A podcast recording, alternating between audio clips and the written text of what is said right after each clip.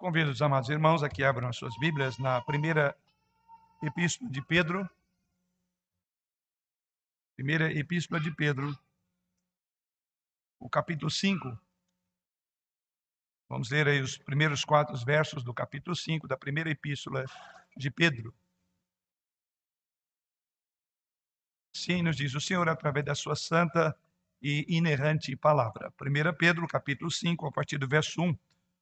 Rogo, pois, aos presbíteros que há entre vós, eu, presbítero com eles, e testemunha dos sofrimentos de Cristo, e ainda coparticipante da glória que há de ser revelada, pastoreai o rebanho de Deus que há entre vós, não por constrangimento, mas espontaneamente, como Deus quer, nem por sorte da ganância, mas de boa vontade, nem como dominadores dos que vos foram confiados, antes tornando-vos modelos do rebanho.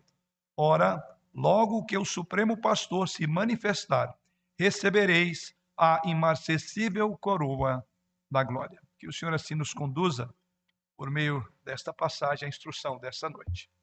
Estamos chegando aqui ao final da exposição da primeira epístola de Pedro, que por alguns meses temos voltado os nossos olhos, tendo em vista o tema deste ano, que é no mundo, sem ser do mundo, cumprindo a nossa missão, e achamos por bem caminharmos juntos na carta de Pedro, como um meio de encorajarmos a viver como peregrinos e forasteiros que somos, usando a linguagem de Pedro, para, a partir desse modelo das lutas, dos desafios impostos à igreja naquela ocasião, através dos quais também podemos adquirir e aprender muito, como de certo temos aprendido até aqui. E agora chegamos ao capítulo 5. A impressão que se dá é que Pedro quebra praticamente tudo o que ele vem dizendo até aqui, porque há uma conexão em todos esses capítulos, embora estamos vendo os capítulos, mas há uma interligação em todos eles. Mas, mais uma vez, eu quero começar vendo a interligação na expressão pois, nessa conjunção do versículo 1. É assim que começa a passagem que lemos essa noite. Rogo-vos, pois, aos presbíteros que há entre vós, eu, presbítero como eles, e testemunha dos sofrimentos de Cristo, e ainda coparticipante da glória que há de ser revelada. Então, chama-nos a atenção, e vale sempre ressaltar, esta conjunção. A conjunção rogo, pois. Na outra versão é, portanto, apelo para os presbíteros. Então, essa conjunção, seja na tradução nossa, pois ou portanto, é uma conjunção, né, que se soma, que se conclui a partir de algo que já foi dito. O que significa dizer que o tema que Pedro vem desenvolvendo, e isso vimos na semana passada, fala do sofrimento por Jesus Cristo. E nós vimos ali quanta coisa aprendemos sobre o sofrer por Cristo como um grande privilégio. Então Pedro continua ainda falando sobre o tema do sofrimento, mas ele agora vai focar particularmente ao grupo daqueles que lideram, que governam a igreja de Deus. Então, esse portanto aqui é a luz, poderíamos dizer, a luz do sofrimento, que é um padrão universal na igreja de Jesus Cristo. Como temos visto isso aqui em toda a epístola de Pedro, há agora uma exortação específica. Mais do que isso, há uma exortação necessária para os nossos líderes, porque os nossos líderes serão alvos do tipo de provocações que são normais entre o povo de Deus. Ou seja, em meio a tudo isso, ele agora chama atenção e destaca algo a falar à liderança da igreja, aos presbíteros da igreja, como diz o próprio texto sagrado. Na verdade, nós sabemos que os presbíteros, eles marcam, por assim dizer, o ritmo do rebanho. Os presbíteros devem ser termostatos, como um autor diz, e não termômetros. Então, os presbíteros estabelecem a temperatura espiritual. Eles não refletem apenas a temperatura ao seu redor. Eles refletem a própria realidade da igreja. Termostato e não termômetro são os presbíteros, aqueles que governam a igreja. E se isso é verdade, e de fato é, então os nossos líderes, os nossos presbíteros, eles definem o ritmo, eles definem a temperatura. E por isso, então, que Pedro vê por bem a importância de falar especificamente aos presbíteros encorajá-lo em meio a uma igreja sofredora, em meio a uma igreja perseguida. Eles precisam então de uma palavra de encorajamento, eles precisam de uma palavra de exortação, uma vez que eles estão no contexto de uma igreja que temos visto até aqui, perseguida por amar a Jesus Cristo. E então esta é uma passagem muito prática, na verdade acho bastante oportuna para nós, igreja presbiteriana. Vamos pensar sobre isso à luz do texto, sobre três perspectivas que o próprio texto nos apresenta. Primeiramente vamos pensar no ofício de presbítero. Mais do que uma peculiaridade das igrejas presbiterianas, o presbiterato é um ofício bíblico. E nós veremos isso na nossa primeira reflexão. Depois vamos pensar um pouco sobre o trabalho que os presbíteros executam na igreja. O que é que eles devem fazer? Se é um ofício bíblico, qual então é a tarefa confiada por Deus aos presbíteros? E então, em terceiro e último lugar, a recompensa que esses presbíteros terão do Senhor, conforme veremos no versículo de número 24. Pedro então oferece aqui algum encorajamento. Pedro oferece aqui uma motivação para prosseguirmos no trabalho, uma vez que o desafio que se impõe sobre os presbíteros, sobre os que governam a igreja, é muito maior do que o da própria igreja. Eles serão, aqueles que estarão na linha de frente e, consequentemente, serão mais perseguidos por Satanás. Pedro está dizendo que as igrejas, que esse testemunho, este modelo, esse papel do presbítero custará muito caro a ele em tempos difíceis. E se você é um presbítero, se você é um líder espiritual na igreja, isso significa que você é um alvo específico de todas as artimanhas de Satanás, o mundo, a carne e o diabo, como diz as Escrituras. Esses três principais elementos das forças do inimigo, ele tem focado o seu alvo à procura principalmente de líderes. E o diabo sabe que se ele atingir os nossos líderes, então ele haverá de desacreditar o testemunho de toda a igreja. Se ele atingir os líderes, eles então poderão destruir a confiança do rebanho, poderá semear divisão e disputas mesquinhas no âmbito da igreja, poderá inclusive parar o avanço da igreja em sua batalha espiritual. Então o inimigo está à procura de oficiais. Então aqui é a justificativa, porque num contexto de uma carta que Pedro vem falando a toda a igreja, ele destaca e fala, agora eu quero falar àqueles que governam a igreja. Você então entende isso? Porque o inimigo está à procura desses homens. E assim Pedro está desempenhando um papel de um veterano de guerra, um homem experiente, dando conselhos piedosos aos presbíteros particularmente, que precisam ouvi-los enquanto conduzem a igreja para a zona de conflito. Então veja aqui, é um chamado a mim e a você, presbítero. É um chamado a nós como igreja, que os elege ou que nos elege. O que temos a aprender é o que veremos nessa noite. O nosso papel, presbíteros, diz o texto, pastoreiem o rebanho de Deus, é o nosso tema. Vamos orar. Pai, novamente voltamos à tua presença, gratos pelo privilégio de mais um domingo estarmos diante da tua face, para ouvirmos a exposição da tua palavra, na liberdade que ainda gozamos em nosso país, para sermos encorajados, desafiados, pastoreados por meio da tua instrução. Fala, ó Deus de amor, ao nosso coração, porque como servos do Senhor queremos ouvi-lo. Pois oramos em nome de Jesus. Amém. Como já delineado, primeiramente, o ofício do presbítero. Voltem comigo os olhos para o verso 1 novamente.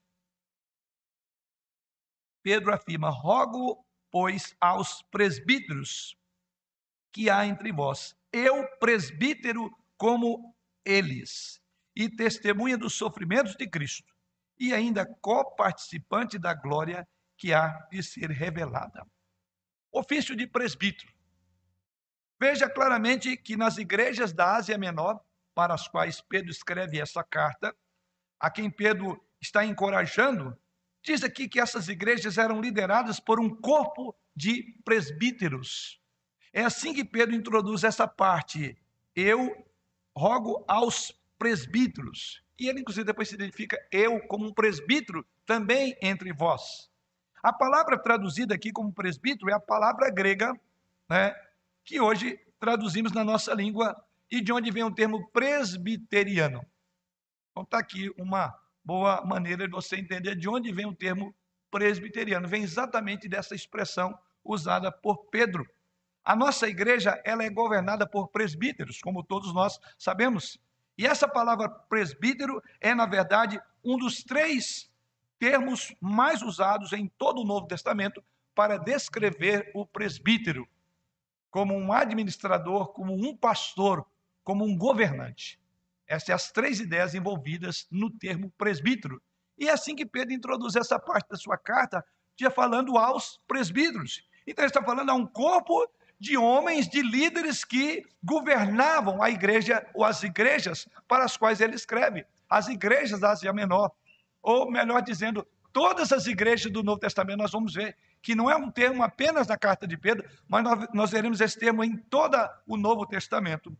Então, o que os presbíteros devem fazer? Eles devem, diz o apóstolo no verso 2, pastorear o rebanho. A palavra aí é poimaino, é o verbo de onde vem o termo pastor, que é um poimen, que é um substantivo, mas às vezes é traduzido simplesmente como pastor. Então, o que Pedro está dizendo é que o presbítero deve pastorear o rebanho, e o presbítero é um pastor. E então ele continua dizendo, pastoreai o rebanho de Deus que há entre vós, exercendo supervisão. Uma outra versão diz isso. Essa é uma ideia muito importante. A ideia aqui de exercer supervisão é de onde vem o termo episcopel ou episcopos, ou seja, é um substantivo episcopo. Daí então temos a palavra em português de onde vem o termo episcopal. Assim, um presbítero pastoreia exercendo o seu episcopado, a sua liderança, o seu governo, a sua supervisão sobre o rebanho de Deus. Um presbítero é um pastor, é um poimen, é um pastor episcopo, é um supervisor do rebanho. Agora, nos primeiros 3 séculos, vale a pena ressaltar aqui, mais ou menos até o 2º ou 3º século, um dos presbíteros, bispos, pastores de uma região, começou a ganhar muito destaque, particularmente numa certa região. E à medida que a igreja foi se estruturando e evoluindo, e se tornou mais complexa a estrutura hierárquica da igreja, veio então a tomar o nome de bispo, e exclusivamente para se distinguir dos seus pares. Então começou um sistema de governo chamado episcopal. No século seguinte, isso vemos inclusive no Novo Testamento. E a igreja, ou as igrejas chamada episcopal, ou a igreja luterana, a igreja católica romana, daí por diante, como até hoje mantém uma estrutura de episcopado, de uma supremacia de um sobre o outro. Mas vale ressaltar, foi um desvio do princípio do presbiterato. Por quê? Porque o Novo Testamento, um bispo, ou um presbítero, ou um poimeno, um pastor, eram a mesma coisa. Essa expressão, esses nomes, são diferentes, mas refere-se ao mesmo ofício. Não tem nenhuma ideia de gradação, de hierarquia. Tanto é verdade que veja que o apóstolo Pedro se coloca no mesmo nível que eles. Veja o que Pedro diz no verso de número 1 ainda, eu, presbítero, como eles. E aqui nós estamos vendo o grande apóstolo Pedro. Ele não se coloca como um maior, ele diz, eu sou um presbítero como eles. Mostrando com isso que este ofício, né, são nomes diferentes para descrever o mesmo ofício. Então esse é o ofício de presbítero. Como disse, não apenas aqui na carta de Pedro, mas nós veremos isso em todo o Novo Testamento, apenas para ajudar os irmãos a olhar no texto. Veja, por exemplo, em Atos capítulo 20, verso 17, na descrição que Lucas faz da viagem de Paulo, quando Paulo vai a Mileto, os irmãos vão observar onde nos é dito ali que ele chamou os presbíteros de Éfeso. Atos 20, versículo 17. E a palavra ali, presbítero, é uma palavra que significa aqueles que deveriam governar sobre a igreja.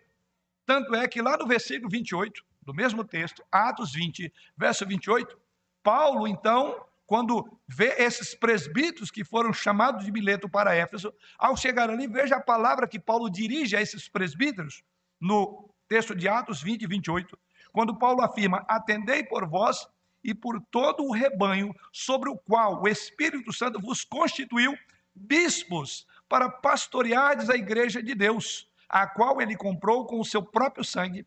Você percebe que as três expressões ligadas ao termo presbítero estão aqui.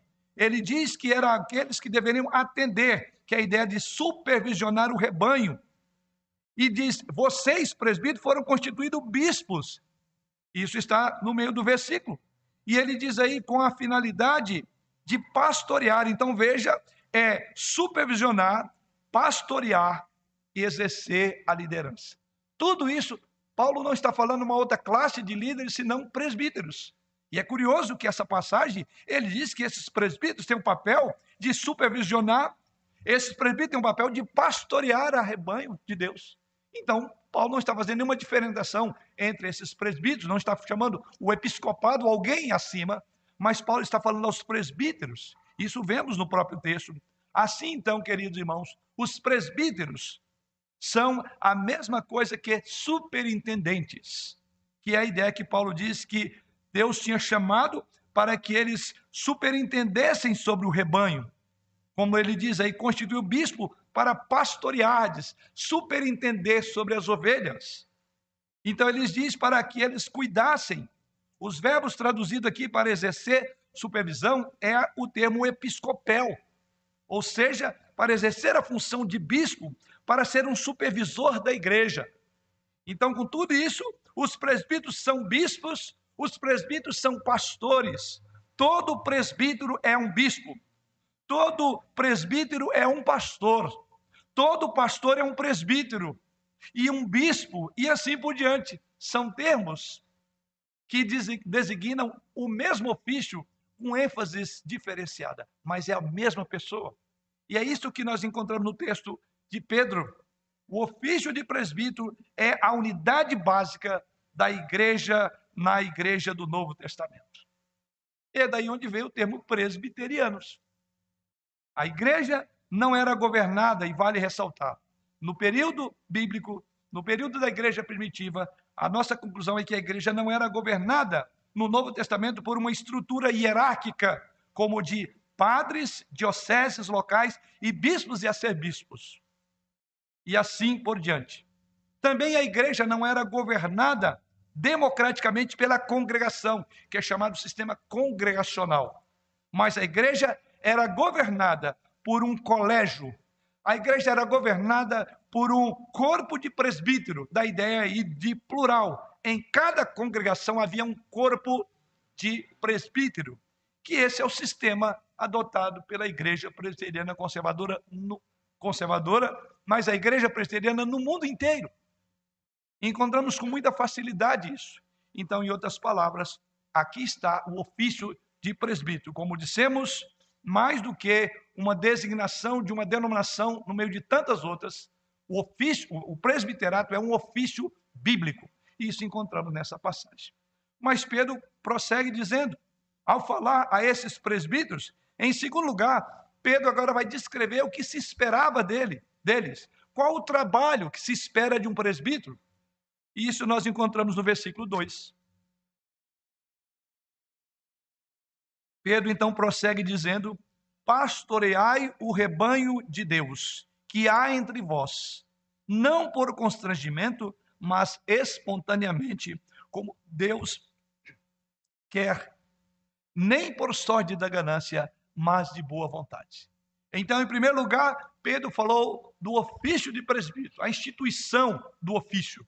E agora, em segundo lugar, ele fala o trabalho que esses homens devem exercer, o que deve se esperar de um presbítero, de um episcopo, de um pastor. Bem, depois de notarmos, então, o ofício de presbítero, vemos agora o trabalho deles. O que é que um presbítero deve fazer? Bem, veja como Pedro se descreve primeiramente como eu, diz Pedro no versículo 1, eu, presbítero, como eles. Vale a pena ressaltar isto. Então, antes de descrever o trabalho que eles executam, ou devem exercer, no versículo 2, Pedro, ele se identifica ao presbiterato. E é por isso que no versículo 1 ele diz, eu, presbítero como eles. Aparentemente, apóstolos como Pedro também são presbíteros. É o que entendemos do texto sagrado. Um apóstolo também é um presbítero. Você poderia traduzir mais ou menos assim essa expressão, um companheiro presbítero. Poderia ter outra tradução como seu companheiro no presbiterato. Um presbítero com vocês, como vocês. Um companheiro, um presbítero. Ora, sabemos que Pedro é um apóstolo, mas Pedro, ele se coloca, ele tinha poder e autoridade para determinar como apóstolo, mas ele se identifica a função dos presbíteros, no governo, no pastoreio, na supervisão do próprio rebanho. E por isso que ele diz, eu, um presbítero como vocês. Pedro, como eu falei, tinha autoridade para ordenar em nome de Jesus Cristo como apóstolo, mas ele não faz isso. O que isso significa? Que ele, de alguma forma, dignifica o ofício de presbítero, ao ponto de se igualar como um presbítero.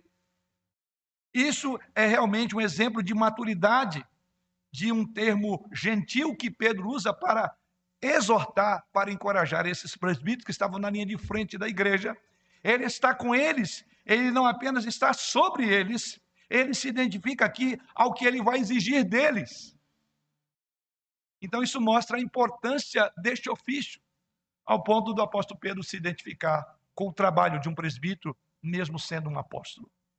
E veja o que ele lhes diz para fazer de forma específica. Primeiramente, então, Pedro diz no versículo 2, pastoreiem o rebanho de Deus que há entre vós. Essa expressão é muito importante porque eu quero trazer à memória dos irmãos aqui um fato que aconteceu na vida do apóstolo Pedro.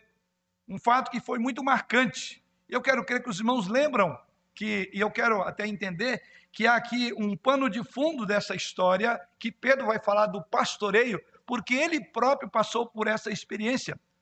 Você verá que essa metáfora que ele usa aqui, é uma metáfora que o próprio Jesus Cristo usou em relação a ele. Eu quero crer, então, que você deve se lembrar daquele momento quando Pedro, tomado por medo do julgamento de Jesus Cristo, ele negou Jesus Cristo por 3 vezes. Ainda que Jesus Cristo havia advertido que ele faria aquilo antes que o galo cantasse. 3 vezes ele haveria de negar Jesus Cristo. E o texto sagrado diz lá em Mateus capítulo 26, ali está o contexto dessa passagem, lá no verso 72, é dito que quando o galo cantou, como Jesus previu que Pedro faria, diz lá, e ele negou outra vez com juramento, dizendo, não conheço tal homem. Pela 3ª vez, e ele jurou que, para os presentes, ele jurou que ele não conhecia a Jesus Cristo. E então, quando o galo cantou, diz o texto sagrado, ele foi dominado pela dor, e então ele teve que assistir vergonhosamente o sofrimento do seu Salvador, a quem ele disse que amava tanto, a quem ele disse que ainda que todos negassem, ele estaria lá, ao pé da cruz, ou melhor, ele disse que ele daria a vida pelo próprio Jesus Cristo. Sim, este Pedro deve ter sido totalmente devastador para Pedro quando vê o seu Salvador exposto à vergonha da cruz, estendido no madeiro. E foi tão precioso que depois da ressurreição, Cristo então chama Pedro de lado. E esse é um relato muito curioso que encontra-se no Evangelho de João, no capítulo 21. E você verá aí a partir dos versículos 15 a 17. Jesus Cristo agora já ressuscitado, chama Pedro de lado, estabelece ou restabelece Pedro, e ao restabelecê-lo, Jesus Cristo usa 3 vezes a expressão, se Pedro de fato amava Jesus. Mas chama-nos a atenção que é o vínculo com esta palavra, pastoreai o rebanho de Deus. Essa expressão que Pedro usa aqui, Pedro ouviu de Jesus Cristo. Ou seja, nas 3 vezes que Jesus Cristo vindicou o amor de Pedro por ele, nas 3 vezes, quando Pedro diz, eu te amo, nas 3 vezes, Jesus Cristo fez a seguinte afirmação, a partir do versículo 15, do capítulo 21 do Evangelho de João. Jesus Cristo disse, Simão, filho de João, tu me amas? E quando Simão, então, disse, sim, Senhor, tu sabes que te amo, ele disse, então, você me ama? Apascenta os meus cordeiros. Você me ama, pastoreia as minhas ovelhas. Você me ama, apascenta as minhas ovelhas. Você vê isso, 3 afirmações. A prova do seu amor por mim, disse o Senhor Jesus Cristo, é que você deve apacentar os cordeiros, pastorear as ovelhas e apacentar as minhas ovelhas. Você então entende? É isso que está no contexto da expressão que Pedro usa aqui no versículo de número 2. Que inclusive ele se identifica com os presbíteros dizendo, pastoreiem a igreja. Porque é isso que Deus requer de nós. É isso que Deus requer de vós, presbíteros, é pastorear.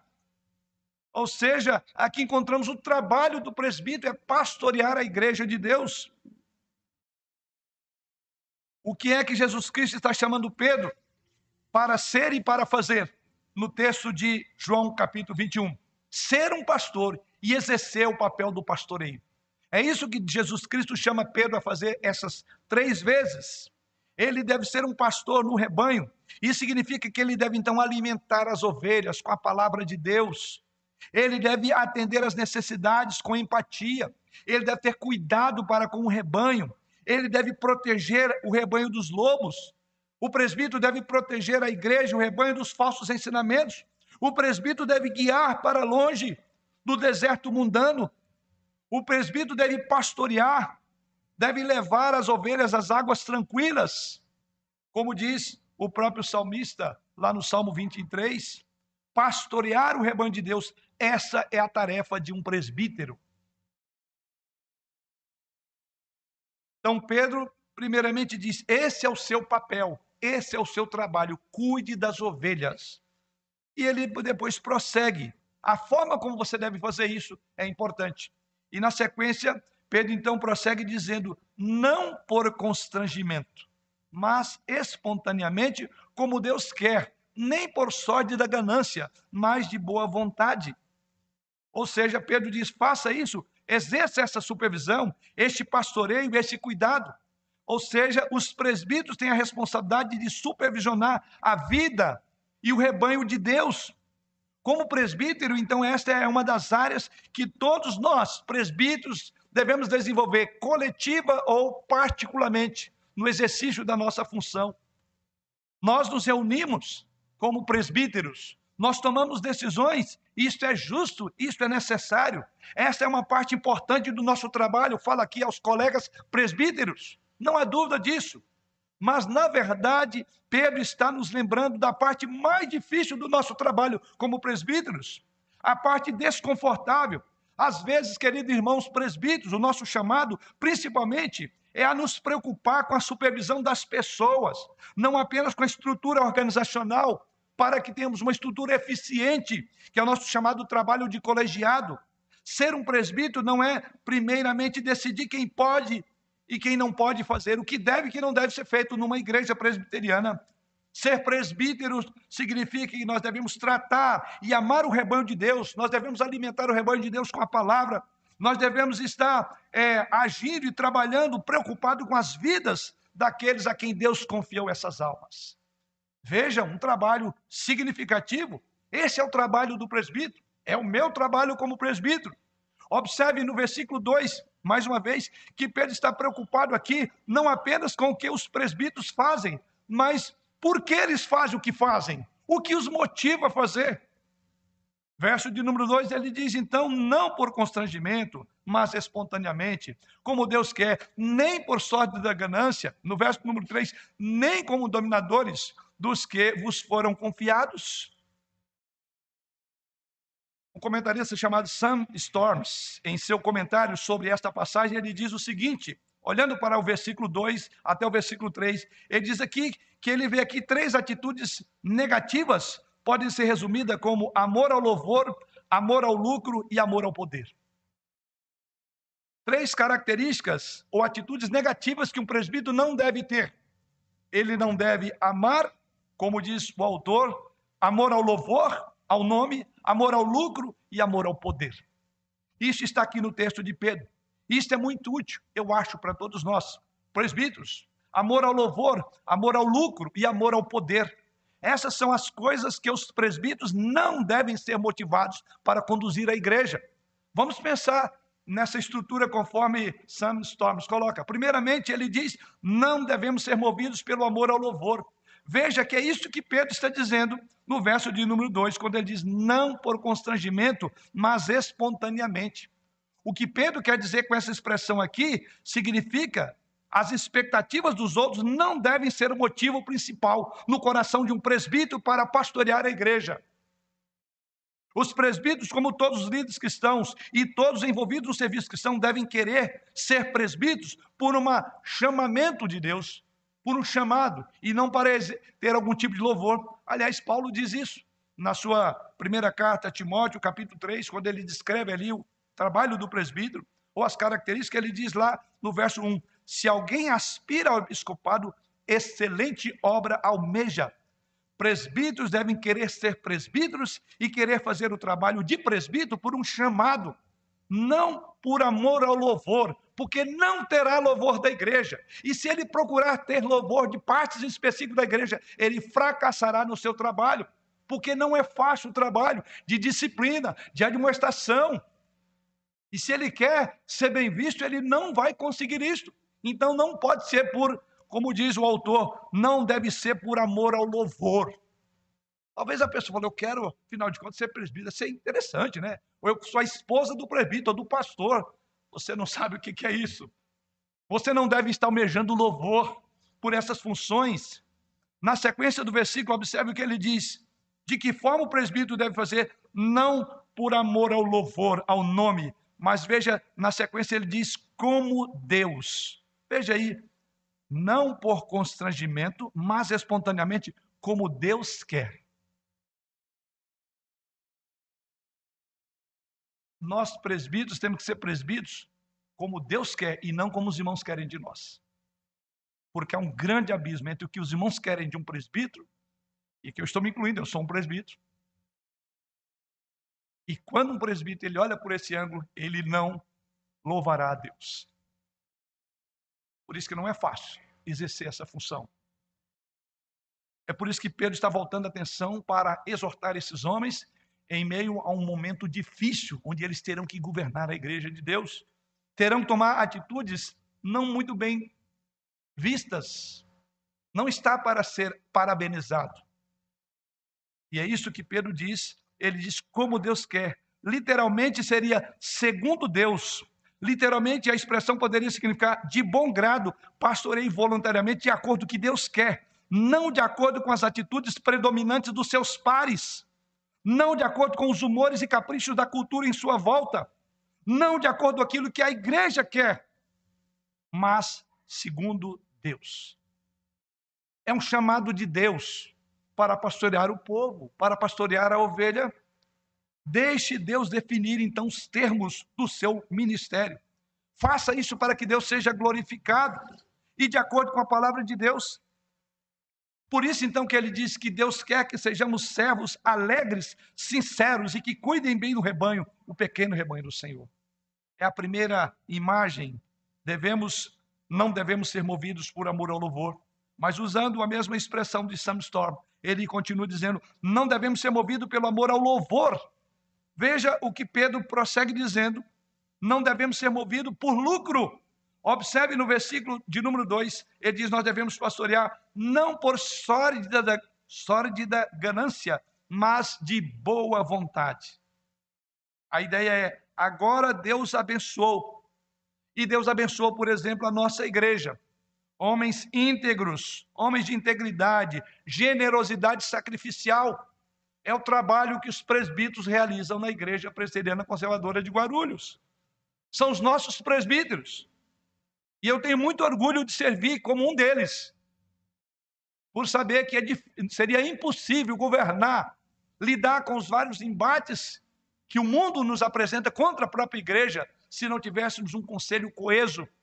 Homens que, de fato, voluntariamente servem ao Senhor, dedicando o seu tempo, seus recursos, a sua sabedoria para pastorear.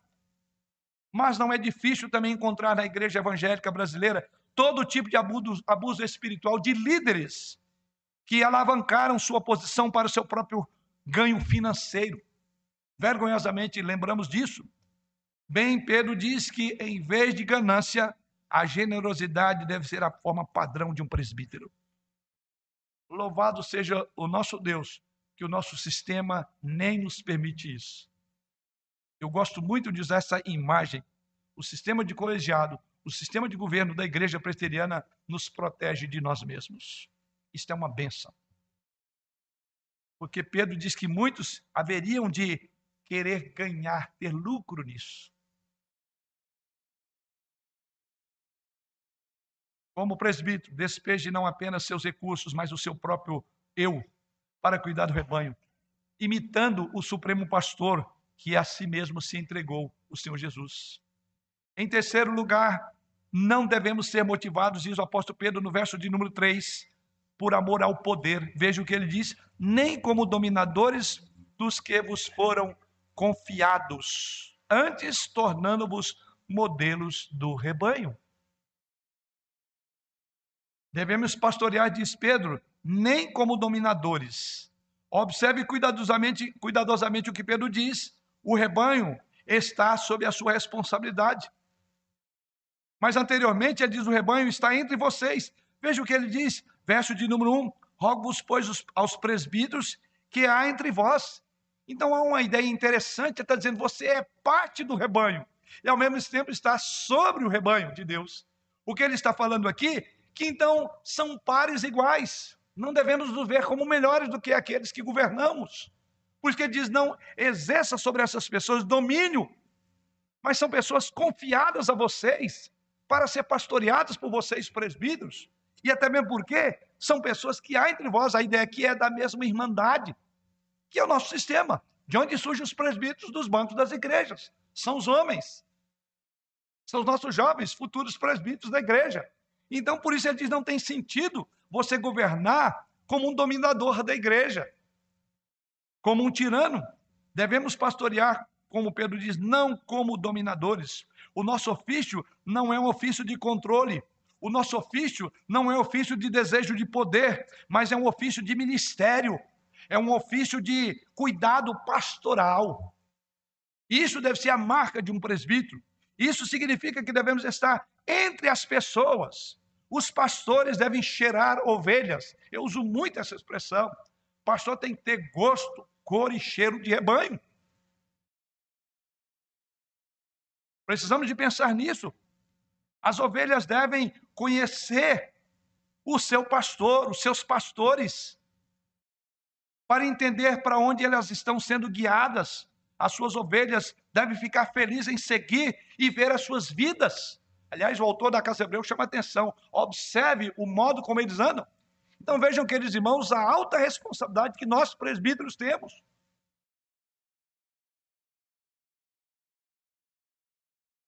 A igreja deve ver um exemplo de humildade, de ternura, de piedade em nós para apontá-la para o maior pastor, que é Jesus Cristo.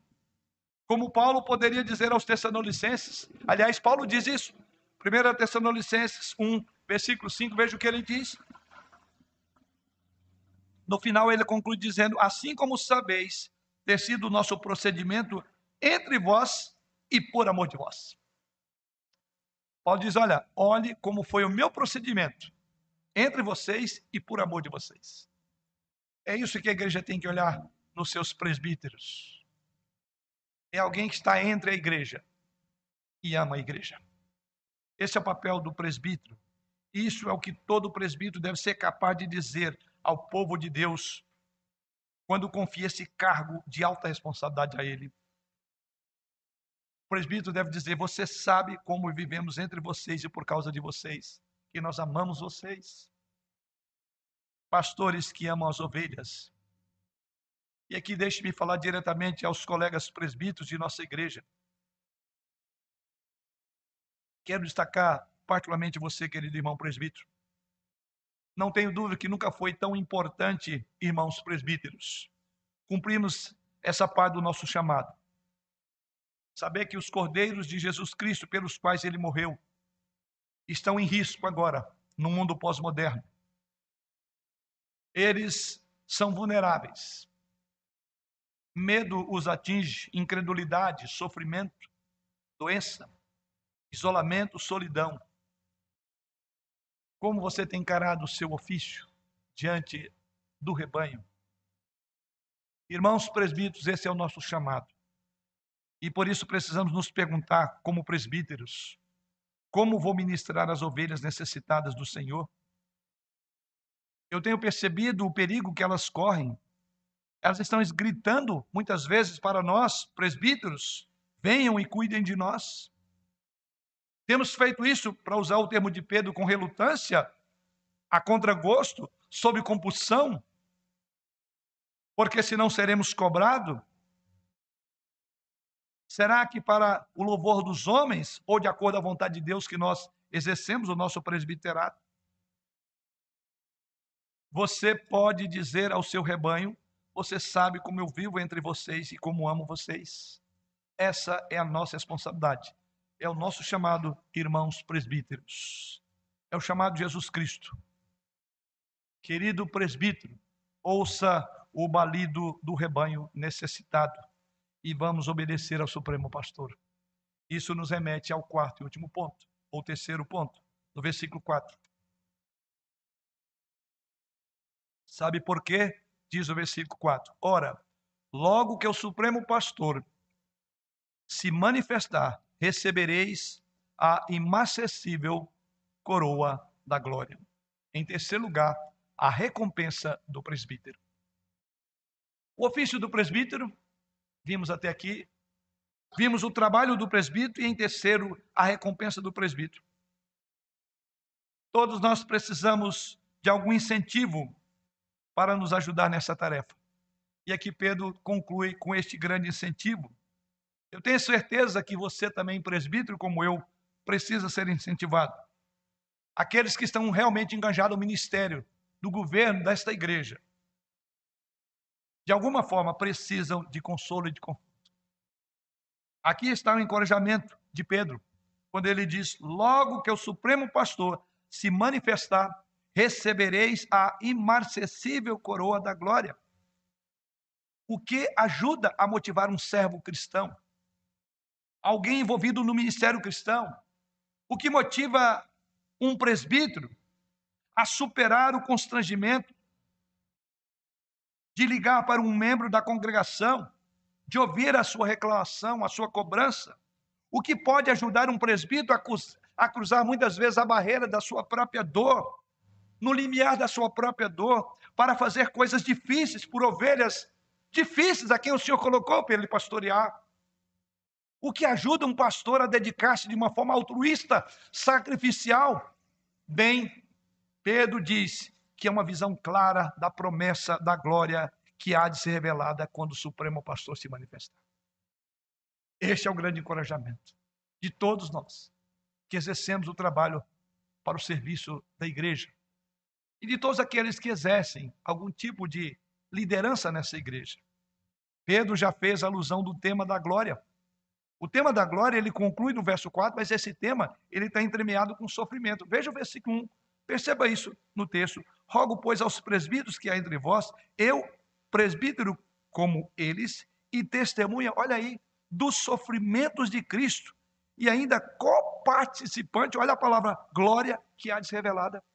Então, ele conclui essa parte da sua carta da mesma forma como ele começou. Só que na primeira carta, na primeira parte, como os irmãos viram aí no versículo 1, o que ele fala, observe como ele fala sobre si mesmo. Ele diz que é primeiro o testemunha, ou a testemunha dos sofrimentos de Cristo, ele mesmo diz. Ele diz no versículo 1 que inclusive ele é coparticipante da glória que há de ser revelada. Eu diria que esses são dois pontos gêmeos entre os quais toda vida cristã é vivida, ou seja, o sofrimento e a glória estão ligados. E Pedro fala isso no versículo de número 1. É curioso isto. O que Pedro está querendo dizer no versículo 1 é o seguinte, eu vi o sofrimento de Cristo em primeira mão, eu sei o que ele custou, o que significou para me salvar, e agora eu olho para a sua cruz, sei o que me custará segui-lo. Da luta à glória, do sofrimento à glória, ele está dizendo, eu entendo isso, eu fui testemunha ocular de ver isto. Então, ele não está pedindo aos presbíteros nada mais do que aquilo que ele mesmo já colocou. Ele diz, olhe para Jesus Cristo, que suportou o sofrimento para depois vir à glória. E ele diz, siga o exemplo do Supremo Pastor. Se ele assim fez, olhe também para Cristo. Como presbíteros, não há como vermos a glória no futuro se não enfrentarmos o sofrimento agora. E é isso que ele conclui dizendo: ora, logo que o Supremo Pastor se manifestar, recebereis a inacessível coroa da glória. Ele diz: vocês também serão coparticipantes da glória que deve ser revelada. O que ele está dizendo, presbítero, você sabe que seguir a Jesus Cristo vai custar caro. O ofício, o trabalho seu. Eu vi isso. Eu experimentei isso. Ele está dizendo: olha, presbíteros, ser um presbítero vai ser difícil, vai ser doloroso ou dolorido, vai ser caro, com certeza, principalmente nos dias de hoje. Os dias que a igreja estava vivendo não era fácil. Os dias de hoje não é fácil para a vida de um presbítero. As deliberações, os temas que são colocados na mesa do conselho, nas deliberações, decisões difíceis, disciplinas, governo, administração. Mas o apóstolo Pedro diz: mas deixe-me dizer-lhe, como alguém que assistiu à crucificação acontecer, quem sabe o que é e o que significa olhar para Jesus Cristo, você verá a glória dele. O que Pedro está dizendo: olha, a glória vindoura vale a pena o custo que hoje nós podemos pagar como presbíteros, porque como Supremo Pastor, diz ele, aparecer, você receberá uma coroa de glória inacessível. O que Pedro está concluindo aqui é: quando o serviço cristão aqui é árduo, longo e cansativo, e às vezes é, Pedro então quer que nós esperemos na vinda do Supremo Pastor e a glória esperada, e haveremos de prosseguir para o prêmio. Esse então é um princípio realmente não só para presbíteros, mas para todos nós que lidamos nesta vida, testemunhando Jesus Cristo através de labutas, de provação, de sofrimentos, talvez até mesmo de doenças. Ele diz: espere até o aparecimento do Supremo Pastor. A coroa de glória já está prometida. Mas até lá, seja encorajado.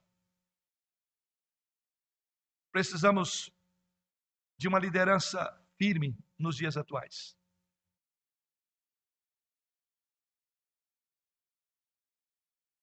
Eu tenho louvado a Deus pelo colégio de presbíteros que tem nessa igreja. As muitas lutas que temos passado, as deliberações difíceis, e a maneira como, de forma sóbria, piedosa e sábia, temos deliberado sobre assuntos mais complexos. Isso é muito importante. A igreja deve agradecer por isso, pelo trabalho desses homens valorosos. Como podemos, então, concluir aplicando?